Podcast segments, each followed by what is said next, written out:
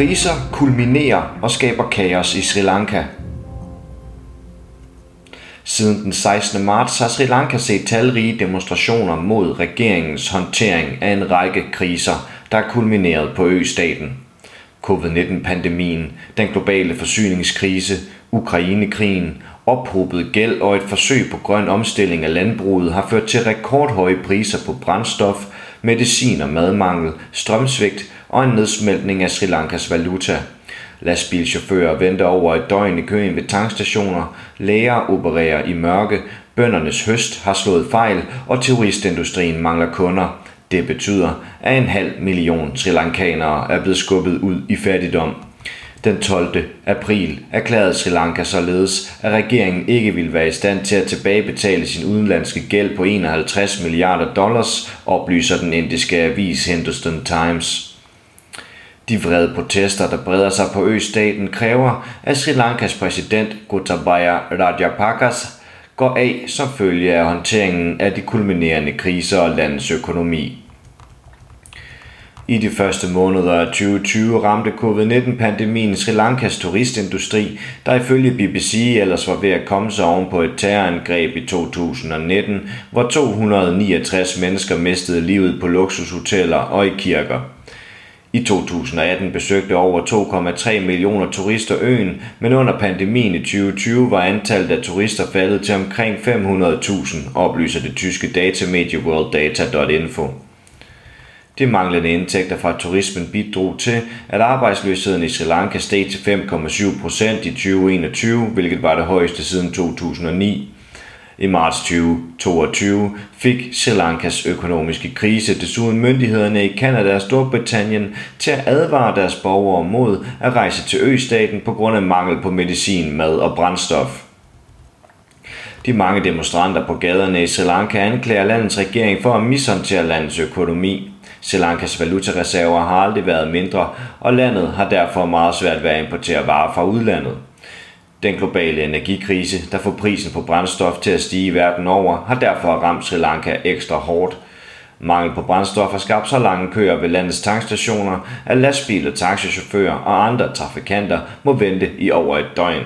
Flere ældre mennesker er således døde i køen til brændstof, oplyser Al Jazeera.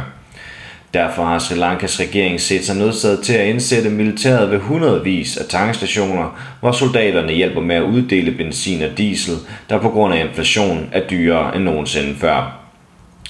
Energikrisen i Sri Lanka har desuden ført til strømsvigt, der kan vare over 10 timer i store dele af samfundet. I et forsøg på at imødegå krisen har de sri lankanske myndigheder indført planlagte strømbrud, mens finansministeren Basil Rajapaksa har opfordret lokale myndigheder til at slukke for alle gadelamper for at spare på strømmen, oplyser den britiske tabloidavis Daily Mirror. Ifølge Al Jazeera tvinger de lange strømbrud Sri Lankas læger til at operere i mørke, mens landets forsyningskrise skaber mangel på medicin.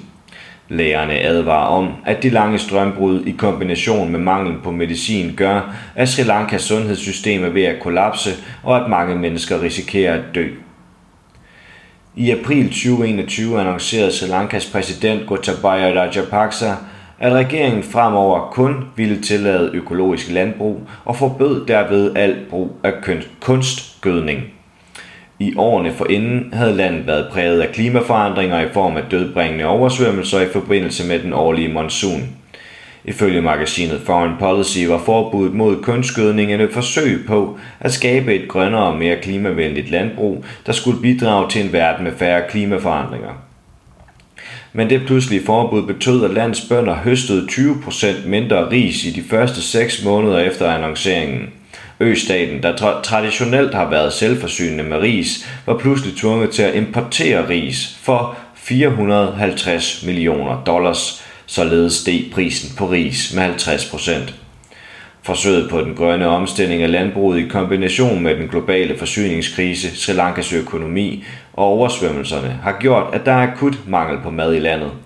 Mange sri lankanere er ikke længere i stand til at købe en række basale fødevarer som æg, ris, linser og kød. Den internationale civilsamfundsorganisation Global Citizen advarer om, at manglen på mad i Sri Lanka gør, at der risikerer at opstå sult i landet.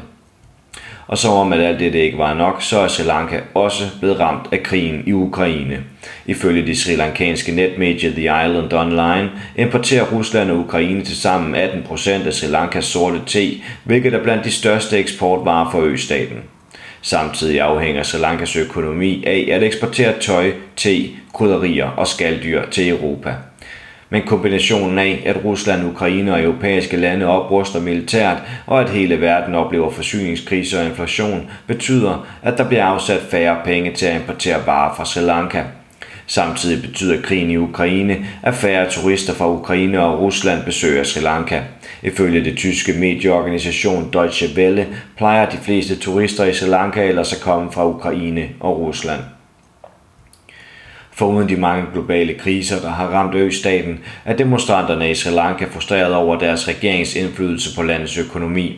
Blandt andet kritiseres regeringen for at have lånt så mange penge fra udlandet, at den sri lankanske økonomi ikke længere hænger sammen. Mellem 2010 og 2020 er Sri Lankas gæld til udlandet mere end fordoblet. Hindustan Times oplyser, at Sri Lankas udenlandske reserver af sri lankanske rupees nu udgør 2,3 milliarder dollars, mens landet er bundet op på at afbetale gæld til udlandet på 8,6 milliarder dollars. Blandt andet derfor har regeringen nu meldt ud, at Sri Lanka ikke vil være i stand til at betale sin gæld tilbage. Ifølge den australske tænketank Lowy Institute er Kina fejlagtigt blevet anklaget for at have lånt så mange penge til Sri Lanka, at landet nu befinder sig i en historisk økonomisk krise. Men i virkeligheden står Kina kun for 10% af Sri Lankas gæld, hvorimod gæld til internationale kapitalmarkeder udgør 47%, multilaterale udviklingsbanker udgør 22% og gæld til Japan udgør ligeledes 10%. Sri Lankas økonomiske krise betyder ifølge netmediet Economy Next, at den sri lankanske rupee nu er den valuta i verden, der klarer sig dårligst. De mange tusinde demonstranter, der i disse dage går på gaden i Sri Lanka, anklager præsidenten Gotabaya Rajapaksa samt hans brødre og nevøer for nepotisme og kræver, at de forlader alle regeringsposter. Natten til 1. april stormede demonstranter gennem politiets barrikader hen foran præsidentens hjem, hvor de fortsatte deres protest. Ifølge BBC startede protesterne fredeligt, men demonstranter siger, at politiet endte med at bruge tårgas, vandkanoner og anden vold mod de fremmødte, der svarede igen med at kaste sten.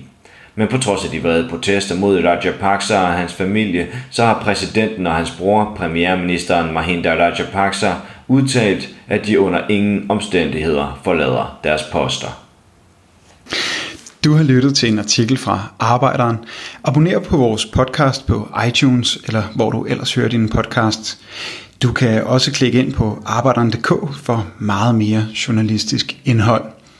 Du er også velkommen til at følge Arbejderen på YouTube, Facebook, Instagram eller Twitter, samt tilmelde dig Arbejderens daglige opdatering på Messenger.